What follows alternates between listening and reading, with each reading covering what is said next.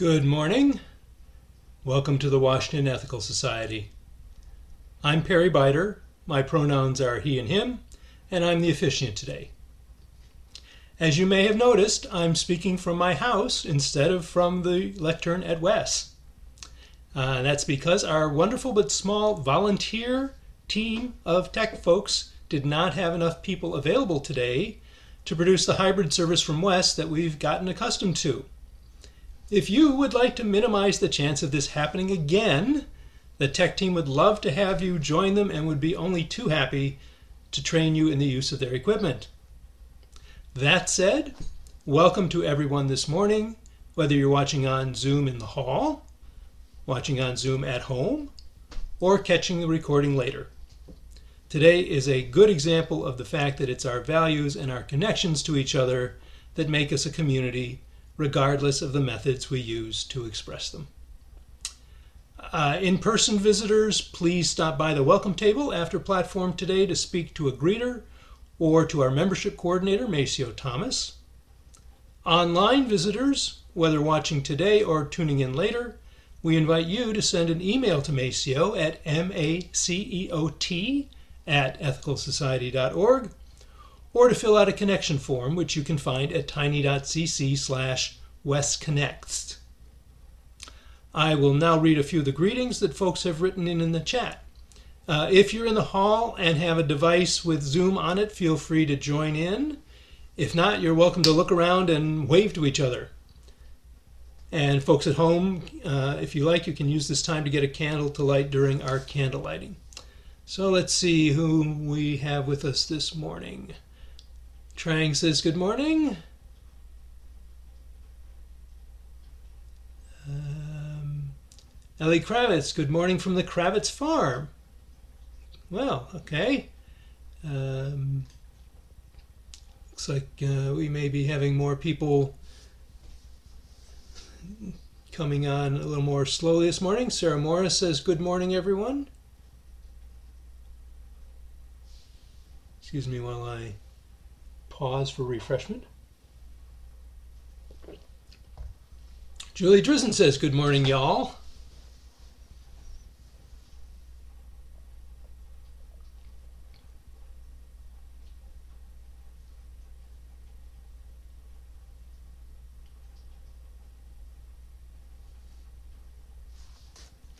Well, that may be it for now. I'm sure more people will join us um, as the uh, minutes tick by. And oh, Sue Jacobson, good morning, everyone. Good morning to you, Sue. Glad to have you with us. It is good to connect and to share this time together. Uh, hi from Joe London. Good morning, Joe. All right, I'll move on to today's opening words.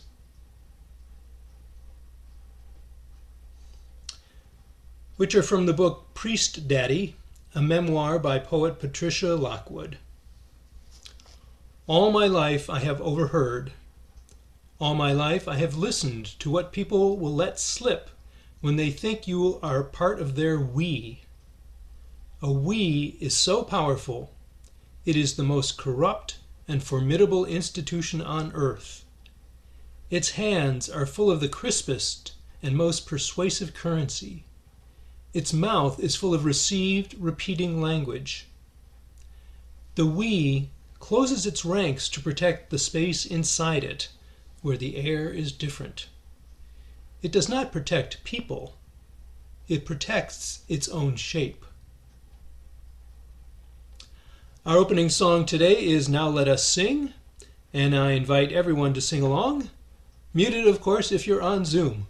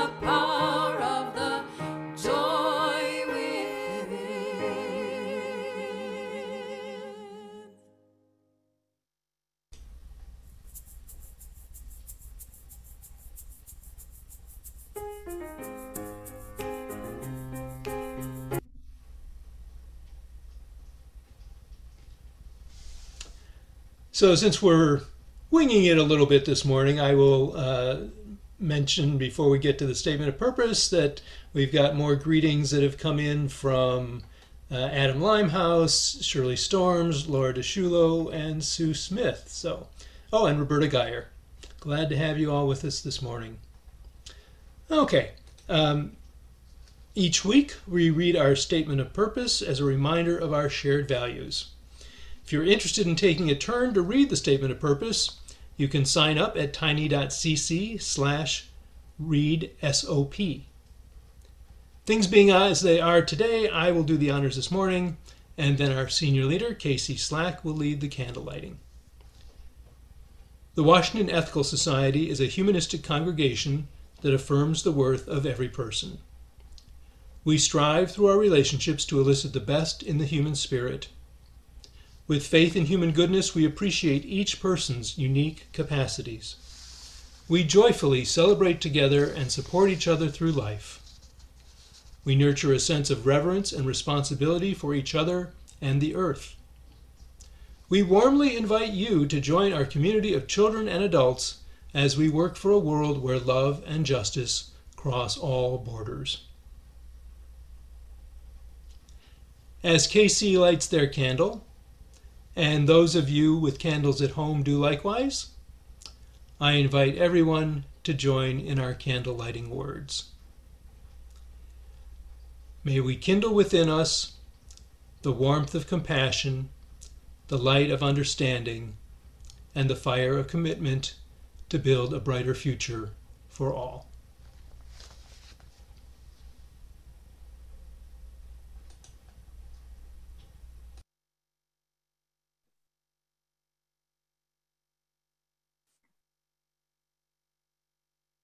Good morning. We now come to a time for all ages. And you know, most of our times are for all ages, but this one is particularly focused on being accessible to everyone. Our story this morning is called Higgins, A Drop with a Dream, and it's by Christopher Busse. Once upon a time, there was a drop of water named Higgins.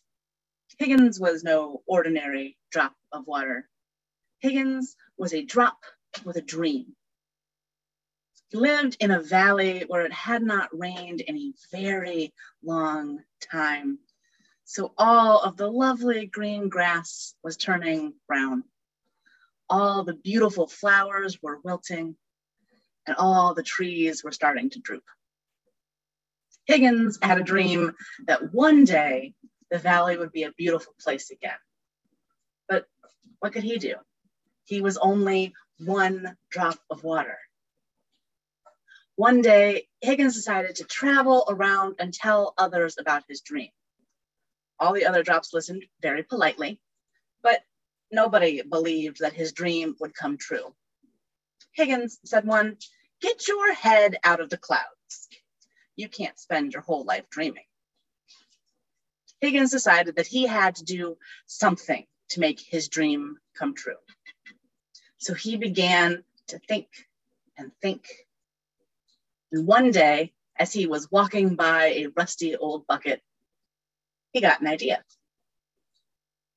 If enough of us drops of water got together in this bucket, he thought, there would be enough water to sprinkle on a few flowers to help them grow and be beautiful again.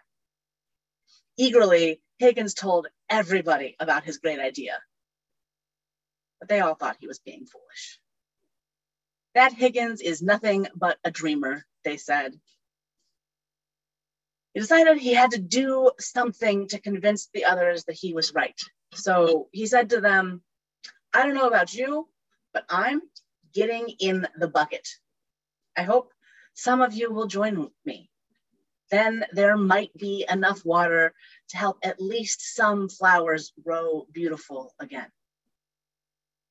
So Higgins ran as hard as he could, hopped way up in the air, and landed with a kerplunk in the bottom of the bucket. And there he sat, just a drop in the bucket. For a long time, Higgins was very lonely. It seemed like no one else was going to join him. But after a while, some of the other drops could see that the grass was dying and the flowers were wilting and the trees were drooping. They all agreed that something must be done. Suddenly, one drop shouted, I'm going in the bucket with Higgins. And he leaped through the air and landed kerplunk in the bucket. Then two other drops yelled, Wait for us and they hopped through the air and landed in the bucket. Then 10 drops, then 30, then 50, and then hundreds of drops came from all around just to hop in the bucket. Soon, the bucket was completely full of water. But there were still more drops that wanted to join. So they found another bucket and hopped in. Before long, there were two buckets of water, then three, then four, then 10, and then hundreds, and then thousands of buckets of water. Along came a powerful breeze that blew over all the buckets, and all the water flowed together to make a mighty stream. Everywhere the water flowed, the grass turned green again, and the flowers bloomed, and the trees stood tall and straight once more. All of this happened because Higgins had a dream and his dream came true. Because he knew that although he was just a drop in the bucket, enough drops in the bucket make a bucket full. And when there are enough buckets with the wind behind them, then justice will roll down like waters and righteousness like a mighty stream. Thank you.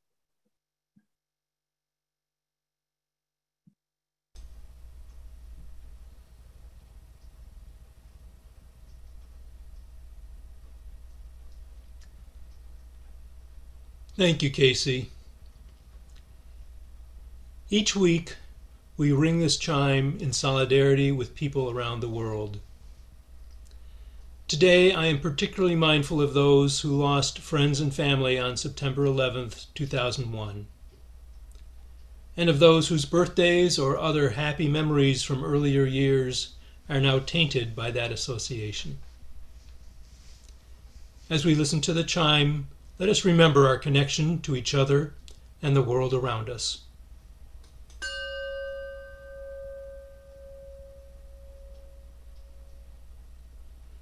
Let us open our hearts to compassion for those who suffer.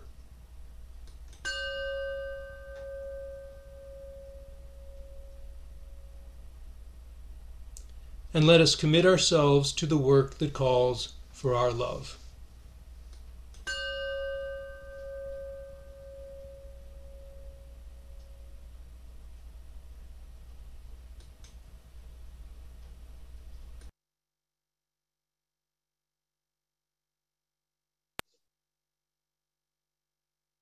I invite you to take a moment to get settled wherever you are.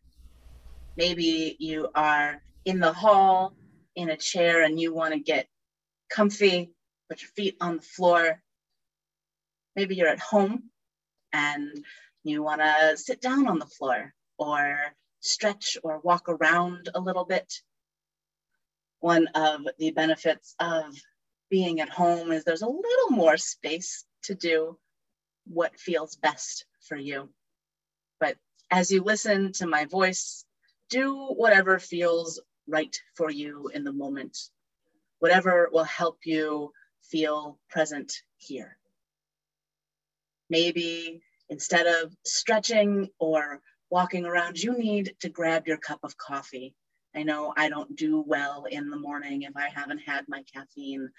And chances are you some of you are like that too. Maybe you need a snack or something to fidget with so that you can be present. I invite you to do what you need, but while you do it, pay attention. Take some deep breaths and just be aware of the weird miracle of being anyone at all.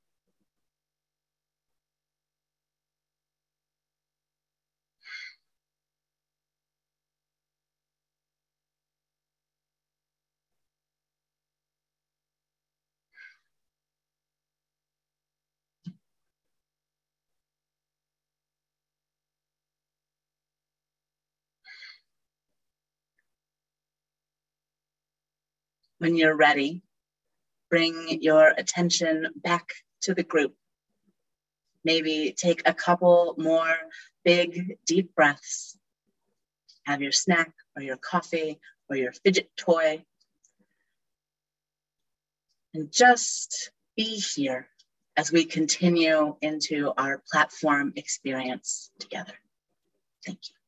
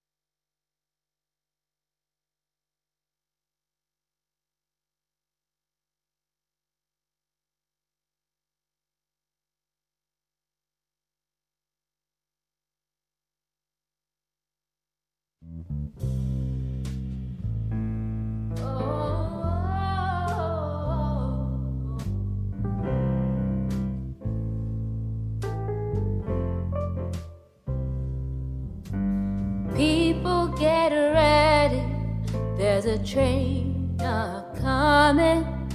You don't need no baggage, you just get on board. All you need is faith to hear the diesels humming. You don't need no ticket, you just thank the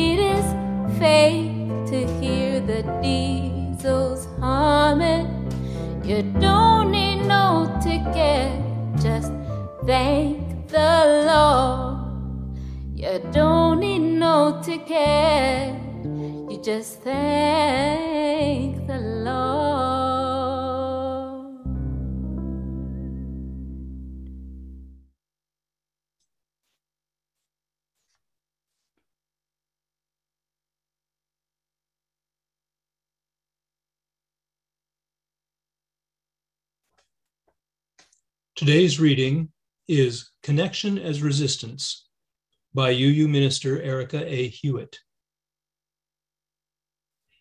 In her 1975 theological treatise, Suffering, German liberation theologian Dorothee Sölle examines the ways that suffering can knit human beings closer together and can draw us more fully into the process of loving.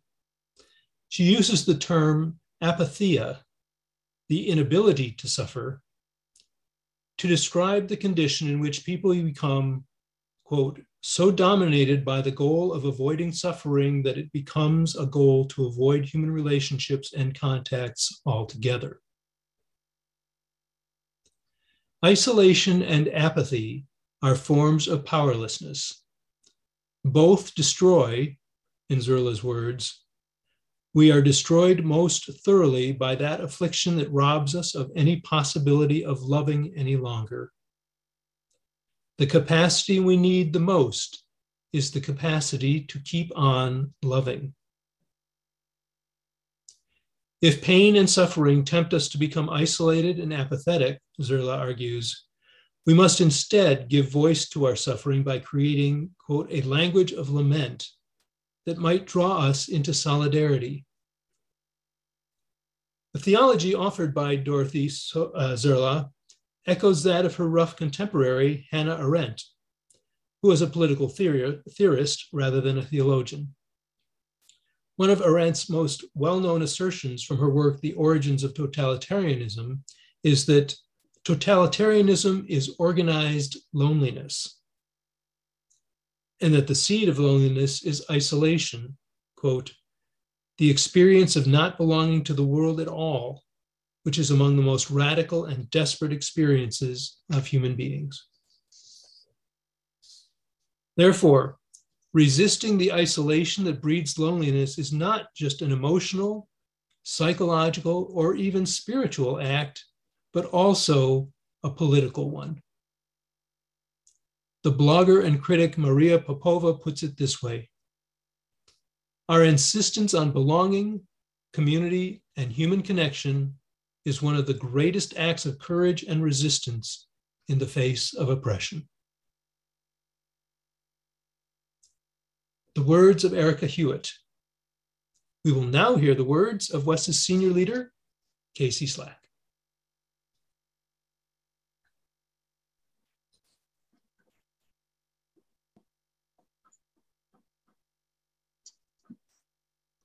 I've been thinking about cults a lot lately for reasons that are perhaps obvious and reasons that are less. Now, before we go any further into this conversation, we have to stop and talk about a word that I just used cult.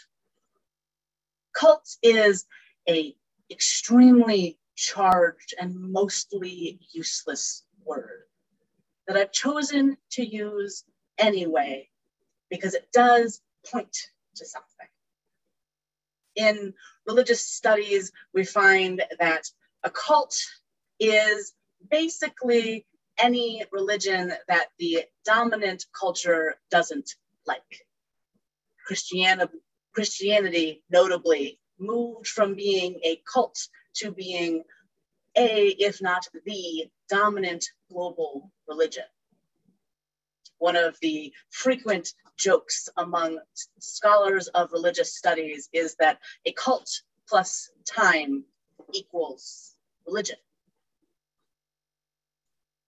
Religious studies scholars try not to use the word cult these days, at least the ones who are a little more honest in their work.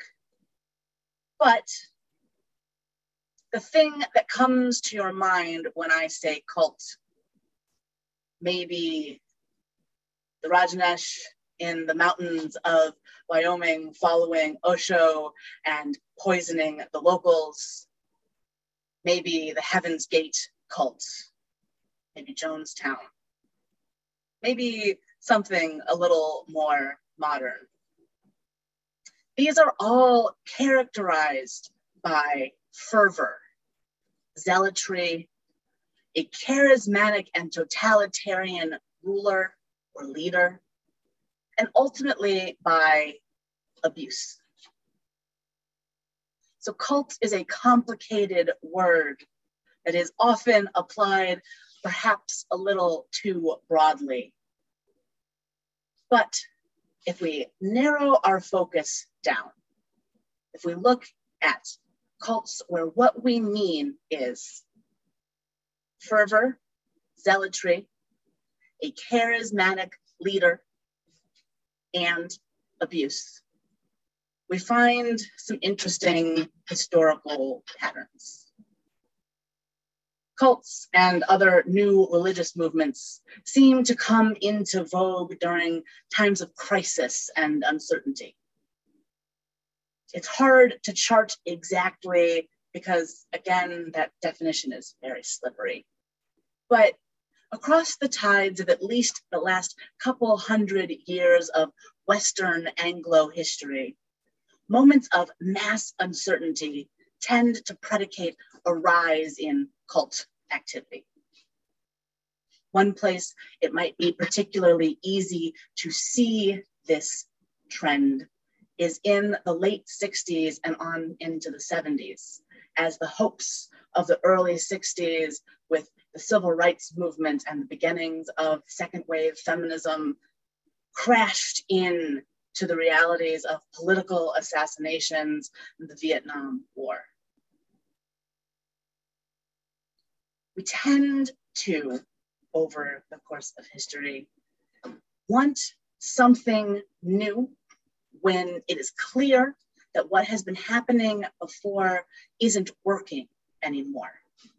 When ordinary protests fall on ears that will not hear, when the ways we've been living no longer make sense. From these places, new ways of making sense bubble up. A lot of the times, these moments of crisis come with deep alienation for individuals and really the whole society. And humans, we don't do great with alienation. We are fundamentally social creatures. The way that we survive is by being together more than almost anything else.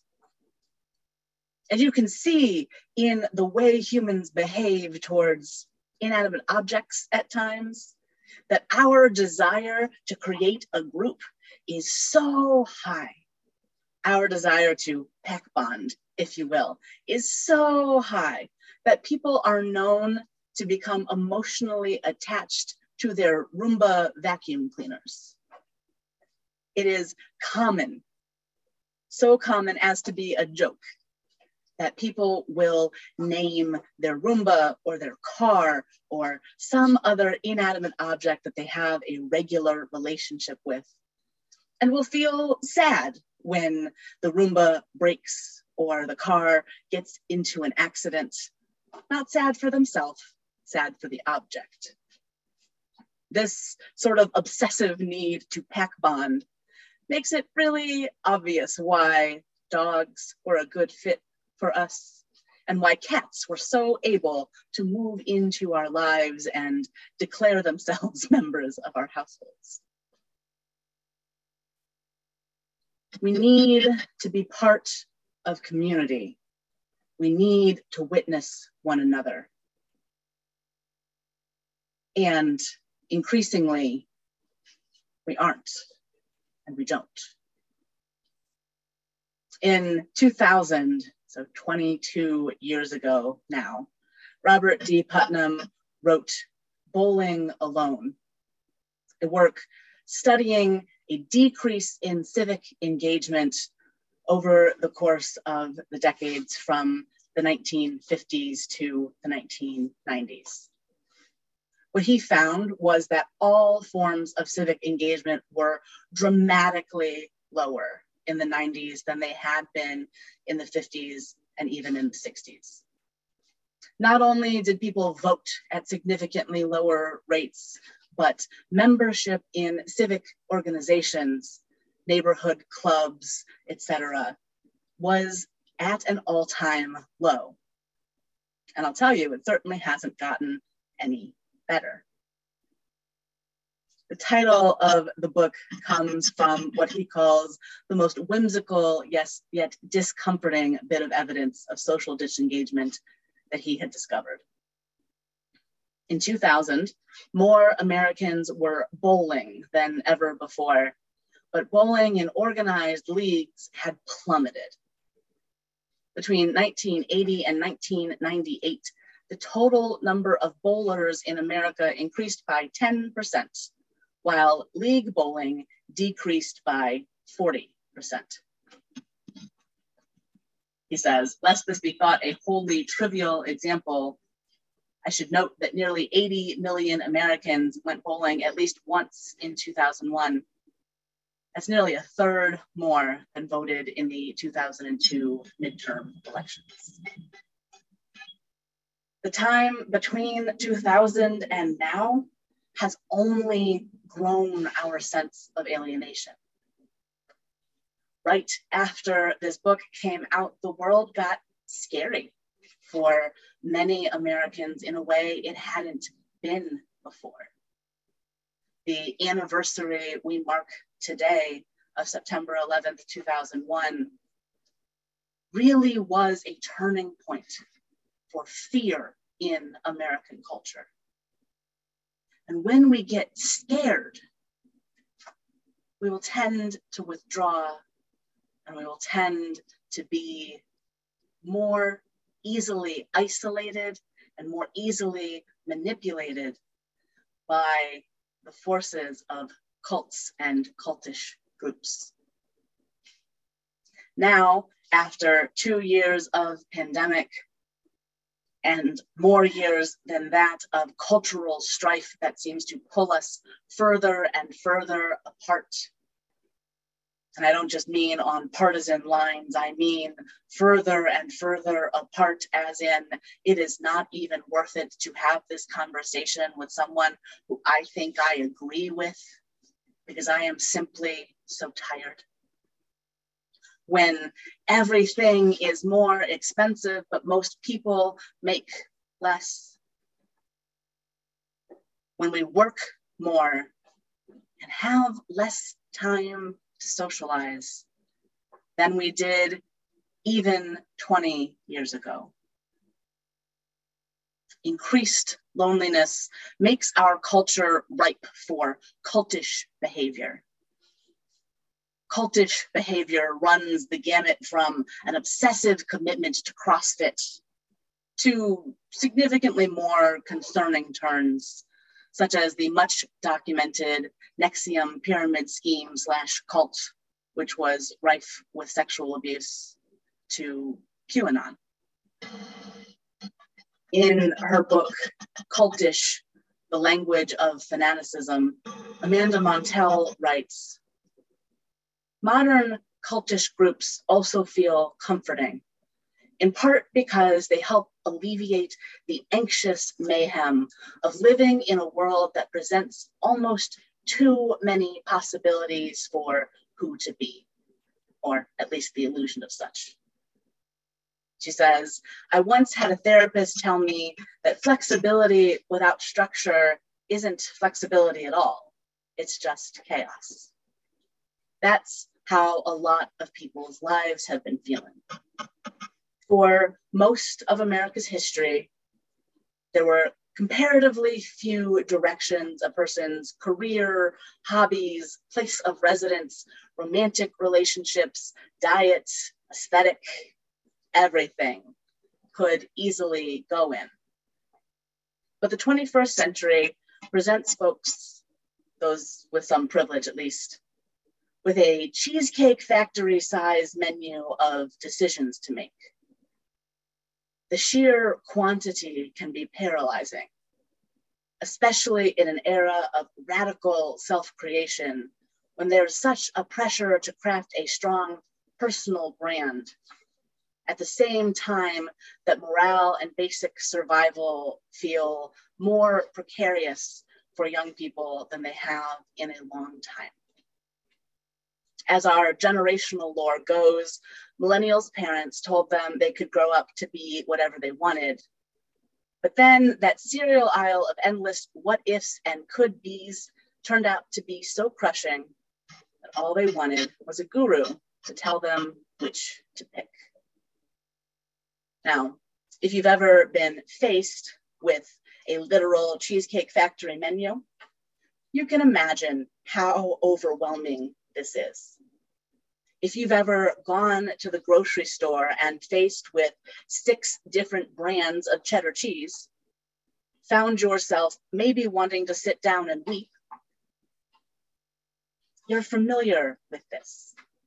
As a culture, we suffer from severe decision fatigue all the time.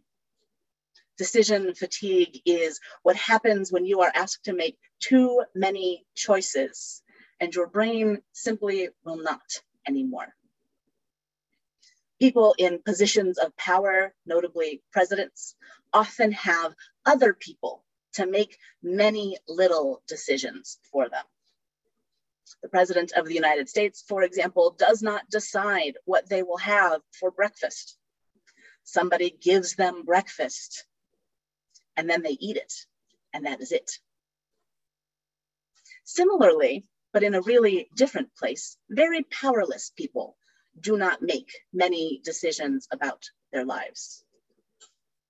Prisoners, but also soldiers entering training, and soldiers throughout their lives as soldiers, do not make decisions about what they wear or what they eat.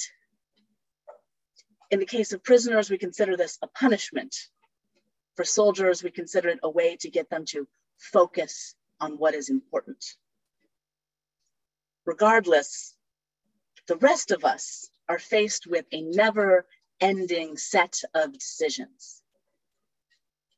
I pick on meals because personally, and for a lot of my contemporaries, the decision of what to eat every day is a source of endless frustration. You mean to tell me that every day for the rest of my life, I'm going to have to decide several times a day what I want to eat. And I'm going to have to sift through all of the things anyone has ever said about what is healthy and how much money I have and how much energy I have and what foods happen to be nearby. And I'm supposed to do this on top of my job and maintaining relationships and building community and saving the world. What? What?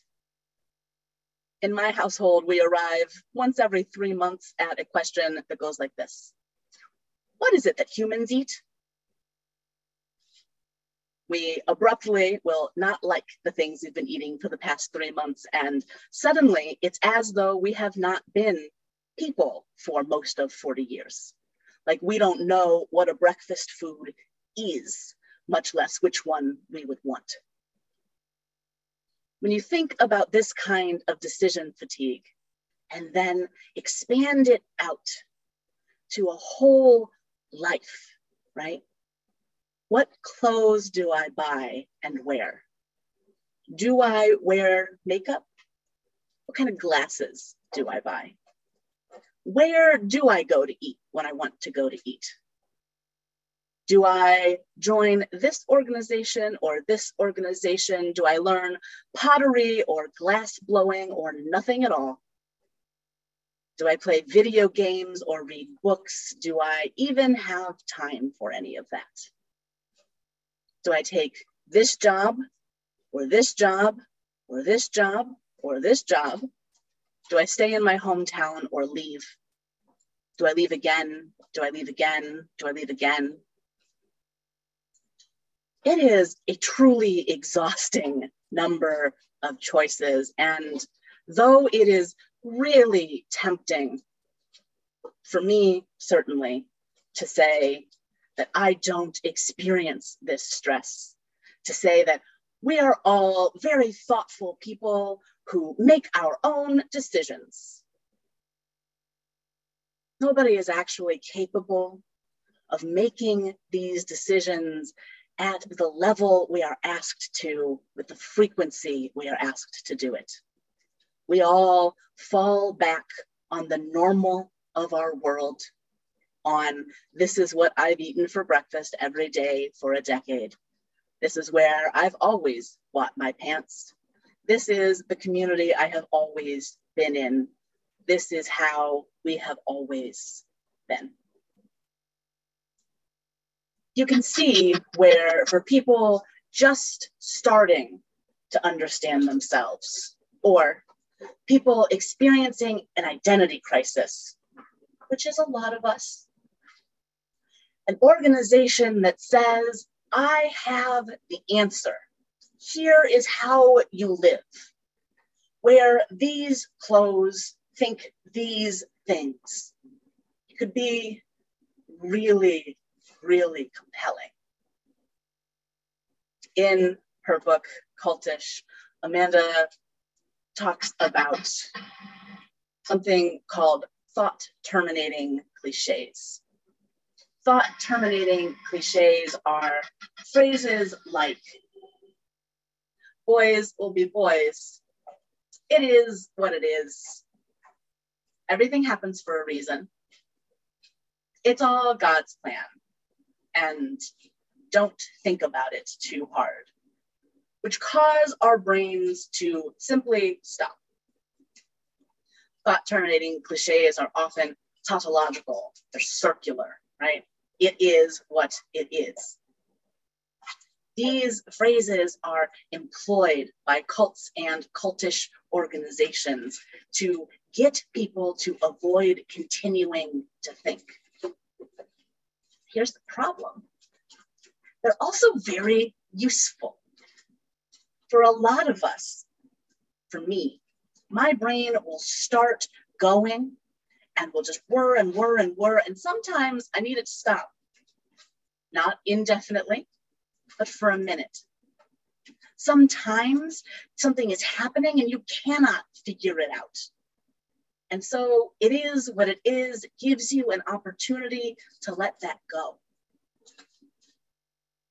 However, lots of clauses today.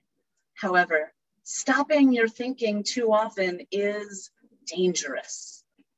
Letting yourself just nope out of all decisions, though tempting, is not really a sustainable life path or not one that leads to a very good world.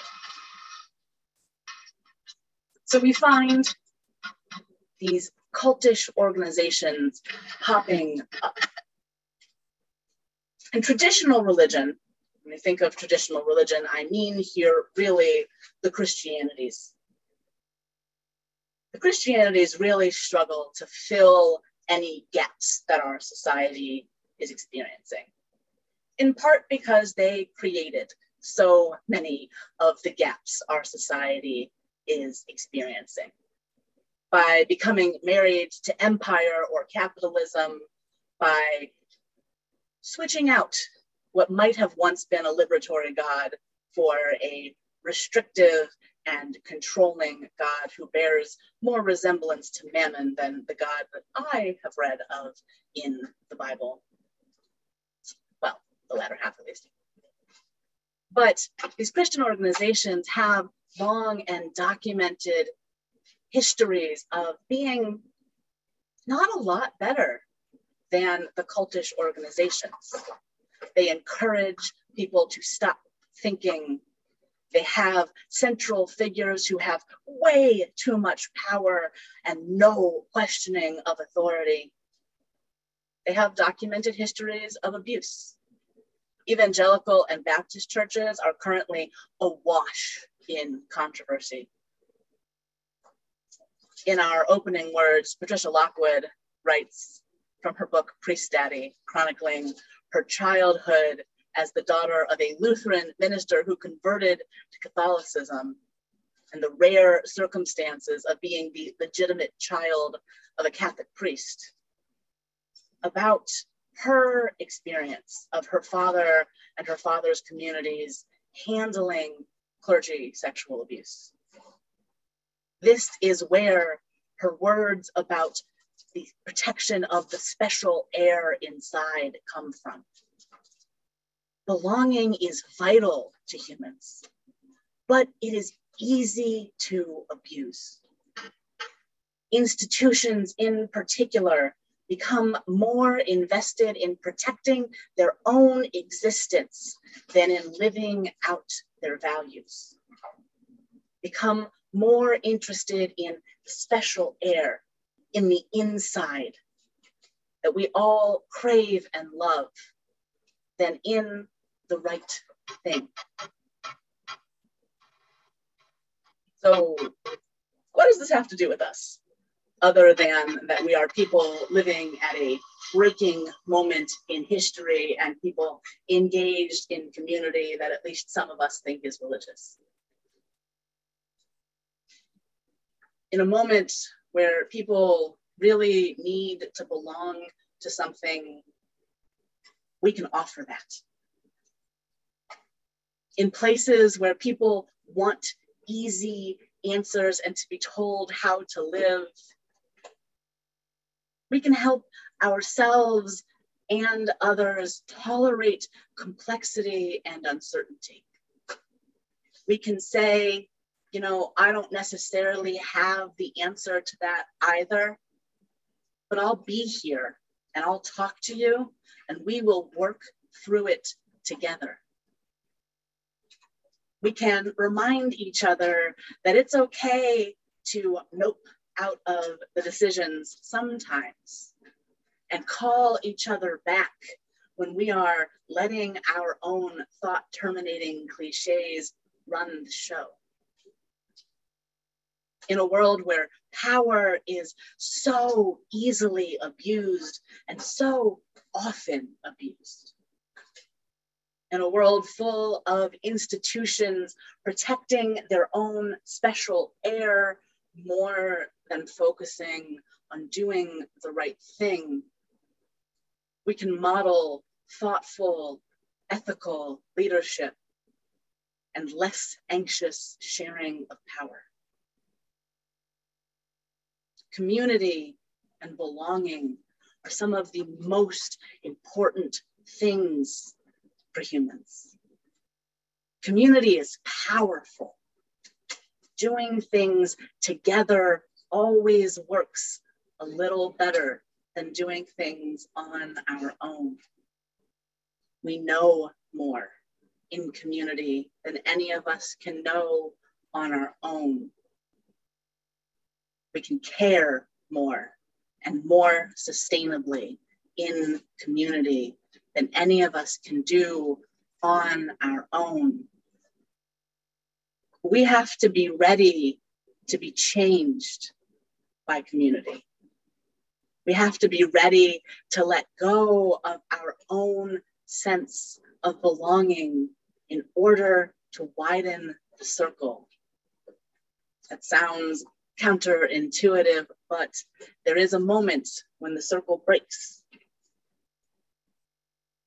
and then becomes whole again. New, different, bigger.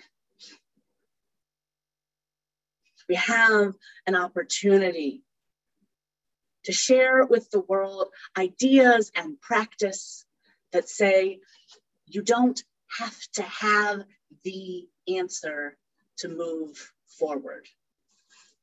That say process is more important than power. Being together is more important than being right.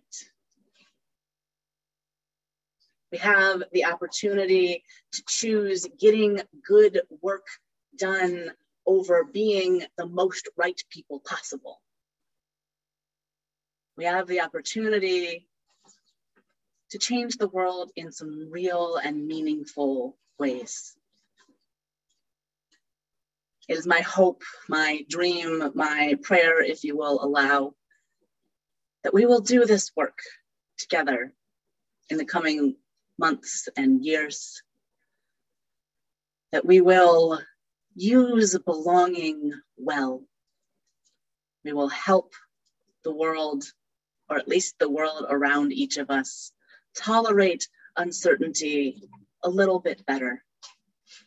Learn more about this planet and each other, and treat this planet and each other better than we have been taught to treat it so far. Thank you.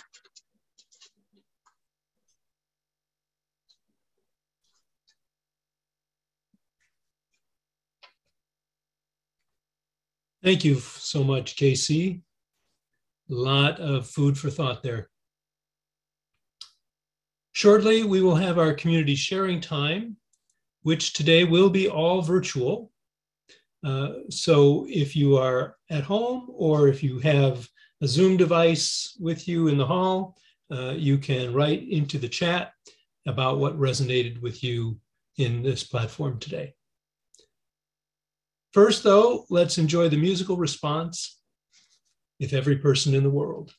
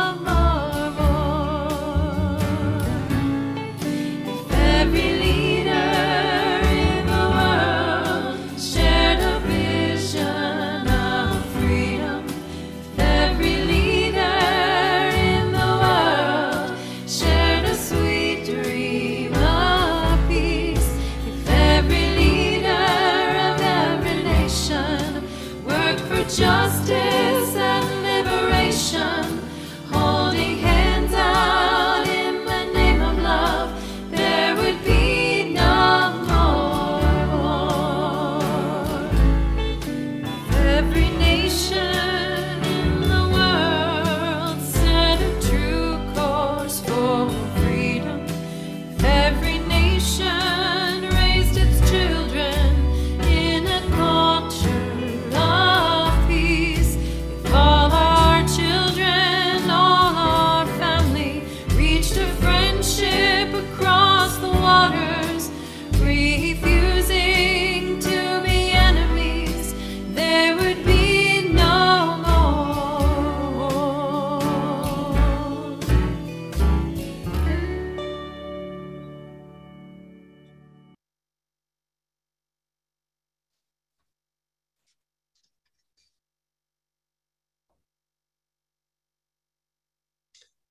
This is the time when we add our own voices to the morning, sharing our reflections on the platform or what resonates in our own lives.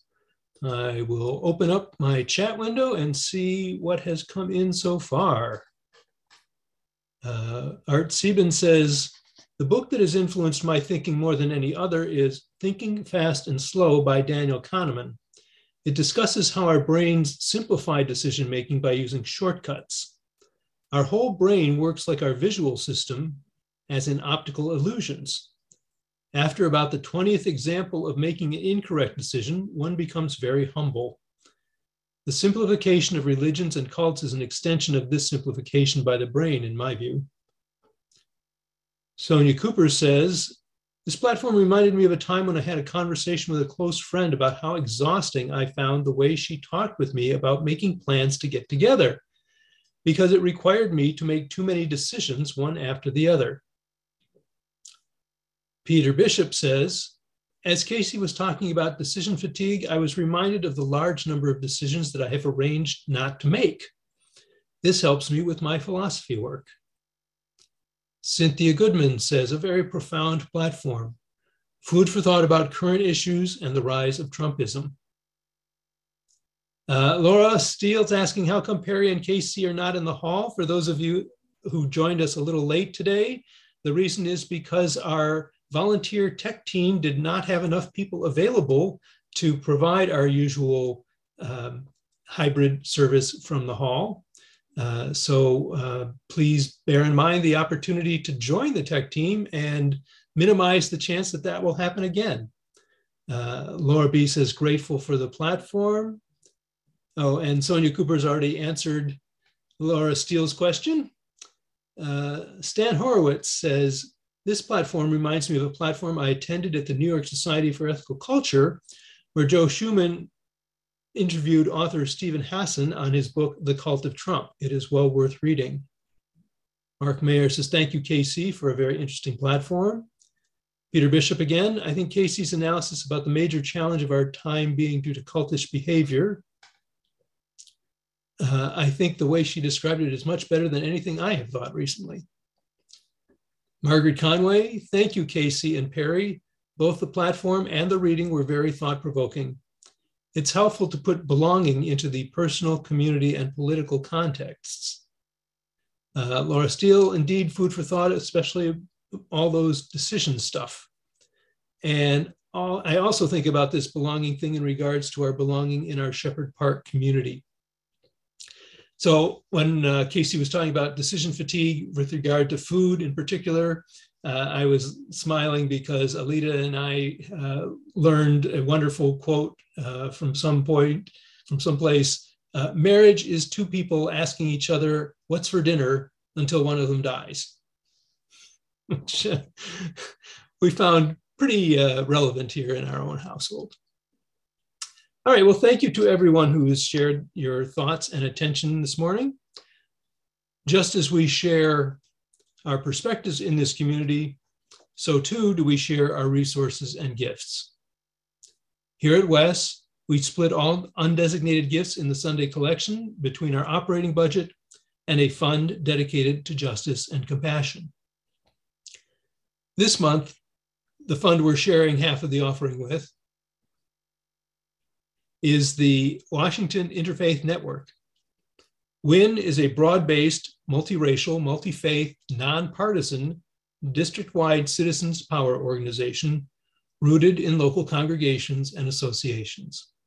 WES is one of the 50 dues paying members of WIN, which engages leaders across the divides of race, culture, income, faith, and neighborhood in order to initiate public action on issues such as affordable housing, public safety, and youth development, and to partner with and hold the government and corporate sectors accountable for addressing these issues.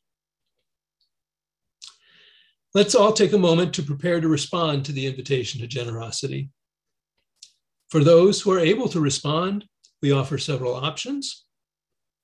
The slide shows the number for donating by text and a URL that takes you to the donate page on WES's website, uh, which can also be reached at ethicalsociety.org. That's the website as a whole. If you're in the hall, you can place cash or a check in the basket in the back on your way out. And of course, you're always welcome to send a check by mail. Thank you for your generosity. We will now receive your gifts and the gift of music. you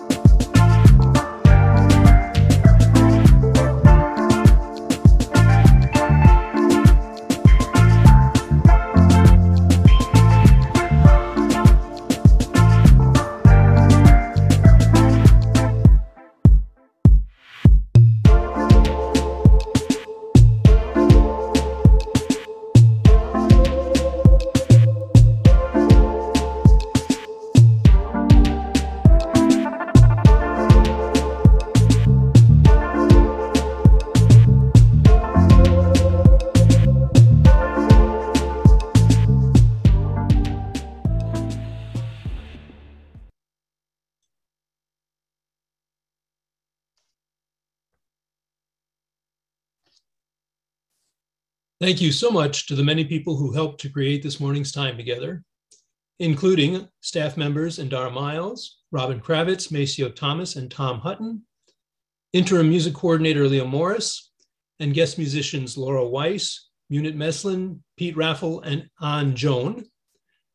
Slide artists John and Abby Dakin, in-person greeters Donna Taylor and Shayla Bokum, and uh, John Pfeiffer on sound in the hall, and Sonia Cooper's running the slides. Also, thanks to Zoom usher Trang Duong and Zoom coffee hour host Joe London. Speaking of coffee hour, at the conclusion of the platform, please join us either for social hall, social hour in person around the foyer or on the patio, or for that virtual coffee hour, which you'll find at tiny.cc slash West Coffee Hour. First, though, I want to let you know that next week will be our official opening Sunday of the 2022 2023 platform season, the day we choose to celebrate our coming together again after summer travels and the start of the school year. Casey's platform will focus on how we're better with all of us together and how when we do when we all do our part, we get so much more done than we even realize. It will also be Casey's first platform with a group art project. And I think I've heard something about the chorus singing, but don't quote me on that. The day will also include post platform activities to kick off the year for SEEK, our Sunday Ethical Education for Kids program. There will be games and opportunities to register children and youth and to learn about ways you could volunteer for the program. You can also get more information about SEEK from its coordinator, Indar Miles. Her email address is ndaram at ethicalsociety.org. Of course, you can tune into next Sunday's platform itself on Zoom as we continue with hybrid platforms. Uh, but to attend in person then or any Sunday, please RSVP at tiny.cc slash platform reservation you will need to bring your vaccination card or a picture of it. That's all next Sunday. Today is the last day to sign up for this year's Together in Exploration or TIE groups, which will begin meeting next month. These are small groups of West members and friends who form stronger connections with each other by exploring the themes from the monthly Soul Matters packets. The groups disband next summer, so it's not a lifetime commitment. To sign up, please see the link in Thursday's news and notes email, or I think it's going into the chat as well. And for more info, you can contact Maceo at M-A-C-E-O-T at ethicalsociety.org. Of course, we have other kinds of groups at West as well. For example, uh, our Scout Troop 1123 is having an open house today from 3 to 4 p.m. The Global Connections team is meeting tomorrow evening, and the immigration team will meet on Tuesday. You can find information about these and other opportunities to connect in the Sunday links or news and notes emails and on the calendar page of Wes's website.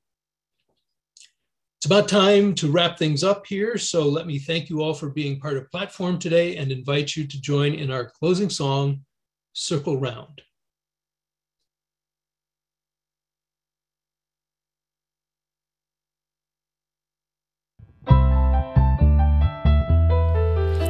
Have a circle around me of people to love. I have a circle around me of care. I have a circle around me of people to love. So I can stand up in the face of fear. Stand up in the face of fear. One step in front of the other, one step back. One love, one for each other keeping a circle intact, keeping a circle intact. You have a circle around you of people to love. You have a circle around you of care. You have a circle around you of people to love, so you can stand up in the face of fear. Stand up in the face of fear. One step in front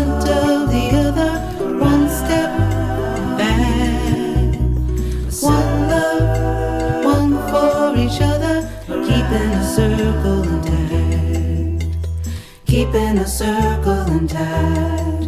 We have a circle around us of people to love. We have a circle around us of care. We have a circle around us of people to love, so we can stand up in the face of fear. Stand up in the face of fear.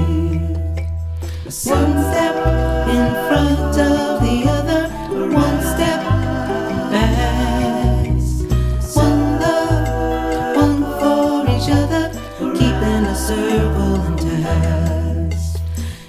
Keeping a circle intact.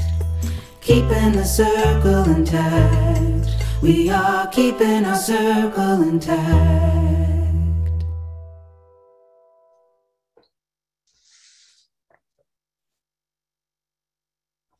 A few last reminders before we leave. If you're new to our community, please send an email to our membership coordinator, Maceo Thomas, and introduce yourself. And to reach virtual coffee hour, point your browser to tiny.cc slash West Coffee Hour. Now I invite you to join me in our closing words for the month. Let us go into the week ahead with compassion, understanding, and commitment bringing all of ourselves and honoring all aspects of others in our quest for a better world. Again, thank you all for joining in today's platform. We look forward to connecting with you again soon.